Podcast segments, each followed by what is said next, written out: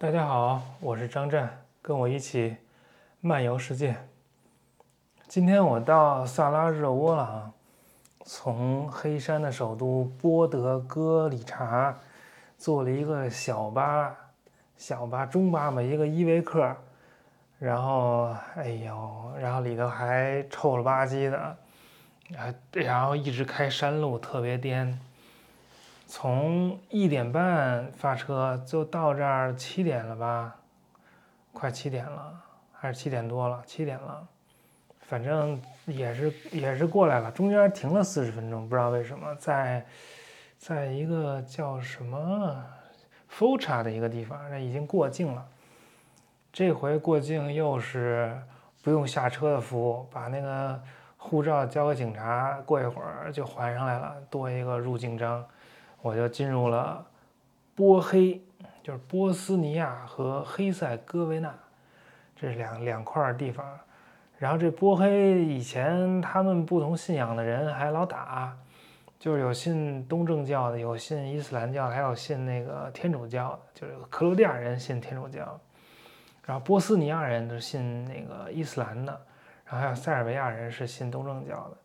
然后他们老打，杀了好多人，死了好多人。然后现在好像就分成两块，这国家有一个塞族的共和国在边上，然后中间是那个波斯尼亚的地方。然后萨拉热窝就在他们打的时候成为了一个争夺的焦点，曾经被围城好几年，然后这里边人就生存就很困难，反正就是近代以来最后一次围城战，反正特别惨。但是到这儿就感觉什么都很好，我租的这个房子很新，然后有一个大阳台，景色非常好，面对着一个那个清真寺，旁边就是巨大的麦当劳的标牌。明天去跟一个那个 walking tour 走一走，学一学，看看那个费迪南大公是在哪儿被枪杀的。反正来的时候这一路都是山嘛，就是从山上下来的，到这个河谷地带。其实这个城市中间有条河嘛，我也现在还不知道叫什么呢，反正就是一直下山，然后从那河边上下山，然后那路都特别窄，估计就是那个费迪南大公的车开到山上去了，然后就路特窄，转不过弯来，然后正好就被那小伙子吃完快餐，吃完那个大卷饼，看起来梆梆2枪给弄死了。到时候去看看去。我在维也纳看见过他坐的那个车和他穿的带血的衣服，那衣服还有弹孔，那弹孔特别小，在我那个视频号里应该发过，我可以再发一遍。然后周日的时候直播，就是跟着 walking tour 导游走那一趟，走一遍，然后大家有兴趣可以来。之前说错了，我那个公众号我都糊涂了，我公众号叫阿达希尔的漫游，然后这阿达希尔漫游世界是其中一个栏目吧，算是，然后小红书也叫阿达希尔的漫游，这漫游世界是就是这播客就叫漫游世界。然后我的微信号是142171010，想加的可以加我。今儿聊一个播客的事儿。就是之前跟大家提过，我在路上老听播客，有人问我听啥播客。其实我作为那个播客界的元老，我这接触广播说来惭愧，2015年就开始第一期了，到现在都多少年了，都7年了，7年多了，还没到100期呢。反正就是做停，但也没完全停。我其实做这个天书广播的播客，是因为听了其他的播客觉得挺好的，其中最主要就是听了那个 Sinica 是当时的一个姑娘介绍我听的，这姑娘现在都不知道在加州的跟我都失联了。这 Sinica 是以前唐朝乐队的贝斯手，他叫什么来着？凯瑟尔国。他办的，他就是长头发，那头发比我还长，到他腰那儿，他一直都那么长头发。然后他和一个南非人叫 Jeremy， 叫金玉米，中文名，他们俩人之前都在北京，然后就在北京办的，然后请人去他们那个家里还是办公室去录去。后来俩人看那个风头不对，就都跑了，就都到美国来了。现在，这开字国以前还给百度公关部干过活，反正也算是人生一大污点了。然后他这节目就每期最后都让嘉宾推荐个东西，推荐个书啊，什么都行。那金玉米还推荐过，是开嘴国吧？推荐过那个黄飞鸿花生，反正连这都能推荐。还说他那花生吃完里头那辣椒还不扔，还炒菜用，反正挺逗的。后来还听了一个，就是听这播客他不老推荐嘛，就有人推荐了另外一播客叫 Hardcore History。硬核历史是一个美国人做的单口，就他一个人讲，然后呢一期4个小时，然后经常五期讲一个故事，6期讲一个故事，就是相当于一个有声书了，反正讲的都特精彩，而且都是从他自己的角度，他有一些新鲜的角度，讲什么讲1战的，讲2战的，讲太平洋战争的，还有讲啥呢？反正短的也1期2小时，都挺好的。还有讲古波斯帝国那个就稍微差点意思了。反正都看了好多书讲的，而且他的英语也特好，特慢。当然快的我也能听懂了，但是他讲的就是非常抑扬顿挫，我觉得，如果你英语还比较好的话，可以听听那个，挺练英语的。然后最近还听的一个英文播客就是 Daily， 是那个纽约时报办的那个，每周一到周五有大概20-30分钟，那跟我这有点像啊，我这也每天20-30分钟，争取，我这估计坚持不了几天。他这个有一团队，他每天都能坚持，就是讲各国的新闻什么的，有时候还讲中国的，讲中国我都不忍心听，他们当年还。就武汉刚爆发那会儿，还有记者进到武汉去采访，那真厉害。还有那种爆料中国的，然后那个爆料中国的人，他妈就出来说他儿子说的不对，然后他立刻又采访他儿子，他儿子又揭穿他妈是被胁迫啊什么的。反正这个有的人就信中国，有的人就信这美国的，我没法说。总之就这 Daily 还挺逗，他有一个主持人叫 Michael Barbaro， 这 Michael Barbaro 是一个同性恋，但是办了这 Daily 之后就出轨了，就不是出轨了，就出轨了，就跟他们那个制作人一女的好上了，就不同性恋了，改异性恋了，然后最近前一阵还生了一孩子，现在孩子很小，还挺逗的，这也特别清楚这个。就如果你听这个 Daily 你就听不懂，就是不能每个字都听懂，或者90%听懂吧，你这英文就不过关，就是都是最简单的话，最平常的话。所以我这个，这 Daily 好像是全美这个收听量还是下载量最高的节目啊，然后也主要靠这流量给那个《纽约时报》拉订阅，它这都免费。就是如果你想支持我们，就订阅《纽约时报》，那我肯定得订阅呀，也没多少钱啊，好像最多的时候一年$100，然后后来就老打折什么的，反正就都订就完了。我是自豪的《纽约时报》的那个订阅用户，然后呢，就是也最近在路上就听那种陪伴型的播客，就是不是什么，讲特别严肃的事儿，就瞎聊的那种。最近老听的是那个《跟宇宙结婚》，这是那个日坛公园的一个主播小伙子和他的2个朋友，就是发小一块办的，一个是青年，他们不是有一组合叫青年小伙子吗？就是青年就是这个。就是其中一成员，这小伙子就是这冯广建，就是这人，这俩人一个青年一个小伙子，他们俩就一组合，然后唱点朋克歌，什么我要玩游戏什么的。他们还上过那个《乐队的夏天》第1季第1轮就给淘汰了，有点惨，因为他们那个不适合那舞台，他们那歌挺好的，就是特朋克，但是不适合那种大嗓门炫技的那种舞台。Anyway。然后他们还有一个朋友是那个小伙，是青年的一个表哥，叫刀夫老师，他是一个北外英语系毕业的，当翻译啊，经常以前去过欧洲好多地儿啊。他们仨，那个青年和小伙是和平街一中的，就其实我们家就住和平街北口。我小的时候，和平街一中就在我们家往南走一点。我上那小学，我小学上的是樱花小学，在樱花园。那樱花园就是因为旁边是那个中日友好医院嘛。然后建那中日友好医院的时候，这旁那块都还是荒地的，啥都没有，就建了一配套的小区。那中日友好啊，这就叫樱花园了，所以那旁边就有什么樱花东街、樱花西街，啊，都是樱花。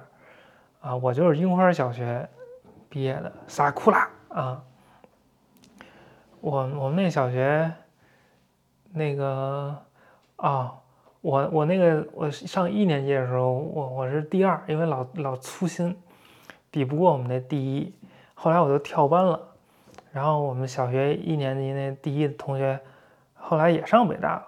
然后我不是那个上学比较早嘛，我大四的时候看见那校报上有他名字，说是社会学系的，还说哪一级的，我就顺着这个就找他们宿舍去了。我住38楼，我就问这社会学系2000级在哪楼？好像42。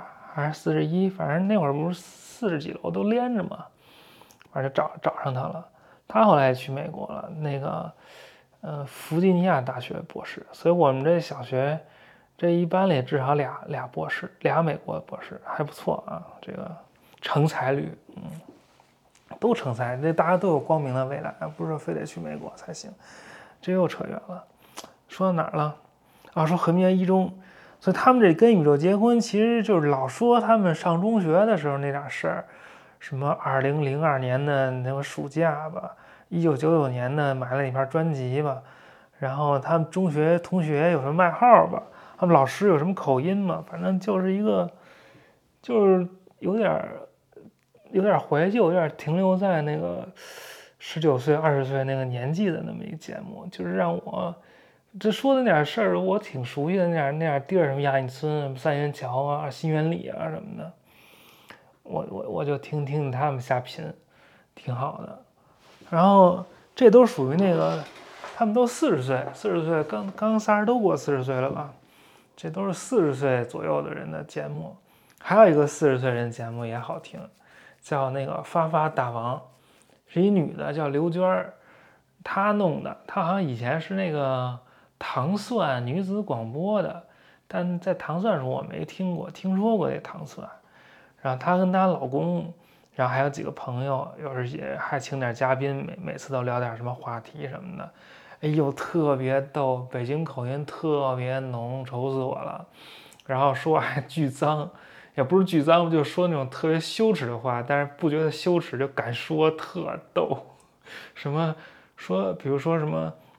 说什么女的胸大，跑步的时候一蹬抡一蹬抡的，就那样说话，放屁有什么声嘛？反正就是特别逗。他有一期叫那个什么在地铁上得守规矩什么的，不守规矩他就起步，我必须得是维持秩序。哎呦，给我笑死我了，实在是。那特好听，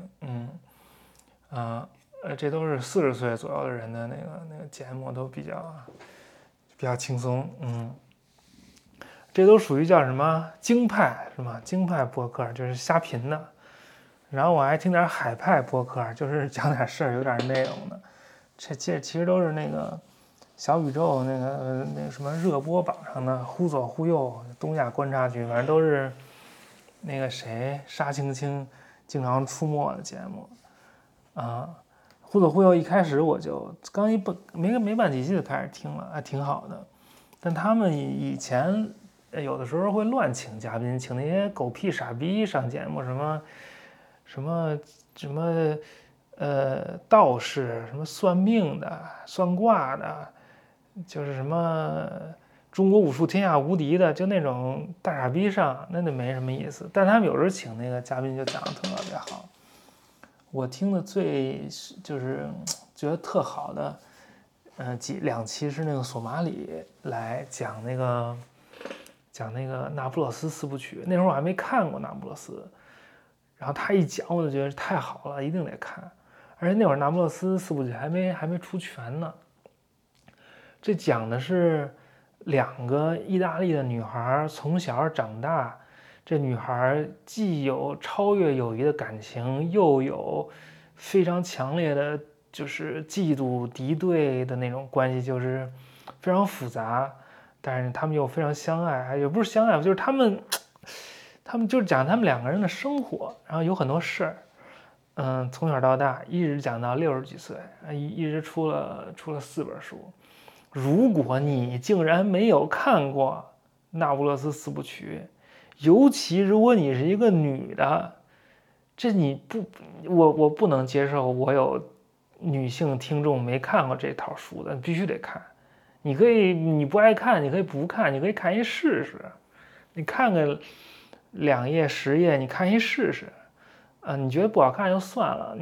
就是我强烈推荐这书。而且索马里现在在一个神奇的地儿生活，我到时候可能去看他一眼。我现在不知道他愿不愿意透露自己在哪儿，所以我也不好说。然后还有啥？那东亚观察局就瞎听，反正他们就也瞎说，是听一乐就完了，不用太当真。忽左忽右最近还讲了伊朗，讲的也挺不错的。关键是，那个改革派和保守派是一丘之貉，没有什么区别，都是邪恶政权一体两面，不要对任何一派有有那个不切实际的希望。我觉得这个应该谨记在心。谎言完全建立在谎言之上的这个政权，没有出路，只能推倒重来。但是推倒重来需要付出巨大的代价，要死好多人，不死人根本不可能。所以伊朗人现在往里填，死了好几百人了，已经不是第一回了，经常就来这个，也没法弄，不知道以后会怎么样。然后呢，我还听一批那个女生讲的播客，都是30岁左右的女孩讲的播客。我之前听那姥姥姥爷的有一播客叫什么来着？就是北京俩女的，4中的，然后其实挺精英的，但是就讲那个锻炼呀、什么跑步啊什么的，也是叫 Fit Girl Weekly Chat， 他们也有直播卖东西什么的。他们俩人说话特好听，就是北京味儿特浓，而且吧说的特慢。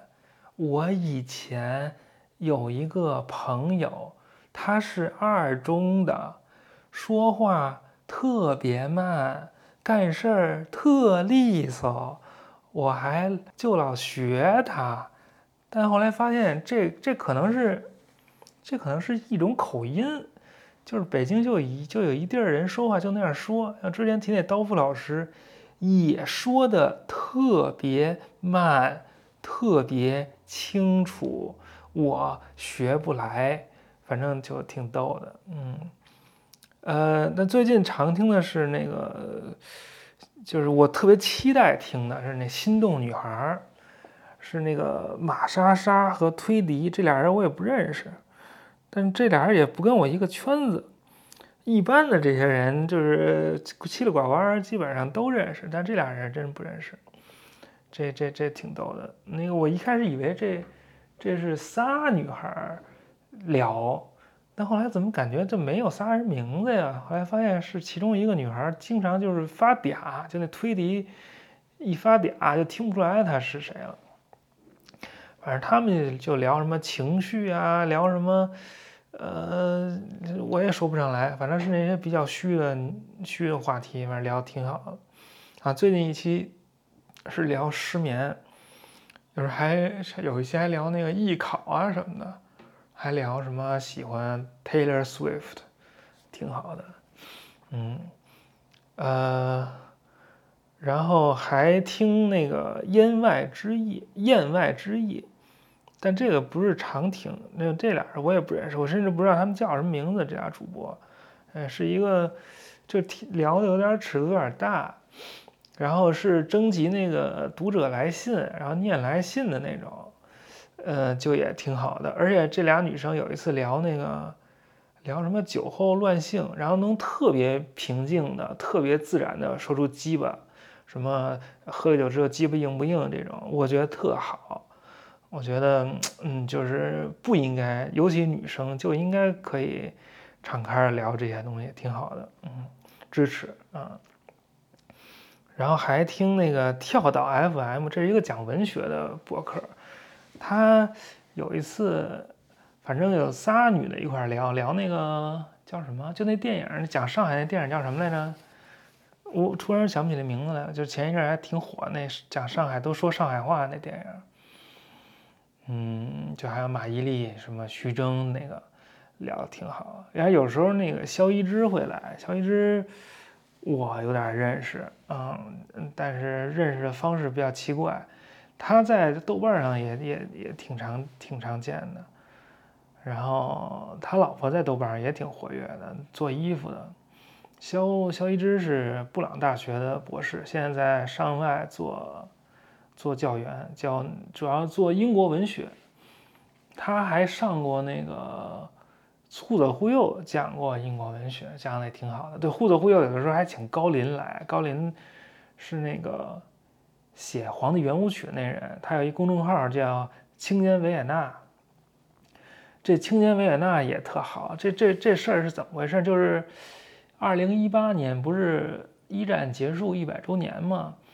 好像我一个记者朋友，就是我认识一记者吧，就或者前记者，就邀请高林在也不是搜狐也不是哪儿写一专栏，就假装自己是一个奥匈帝国士兵还是怎么样，就每天追着那个一战那点事儿写，反正就越写就写得特好，坚持下来，然后他们就办成一号，慢慢就办起来了。这高林就特懂19世纪欧洲，而且说话特利索，说话特快。而且不用人 Q， 有点像王希月，就是你让他讲，你就是把他往那一放就完了，就你只用摁那个开始录音和结束录音键，然后他就能自己一人讲1-2个小时，不用那个互相抛球抛来抛去，就听着就完了，他哼哈黑市，我就喜欢这样的嘉宾。哎，怎么又说跑了？说哪儿了？啊，说肖一之。对，他有时候还在跳到 FM 出现。他们有一个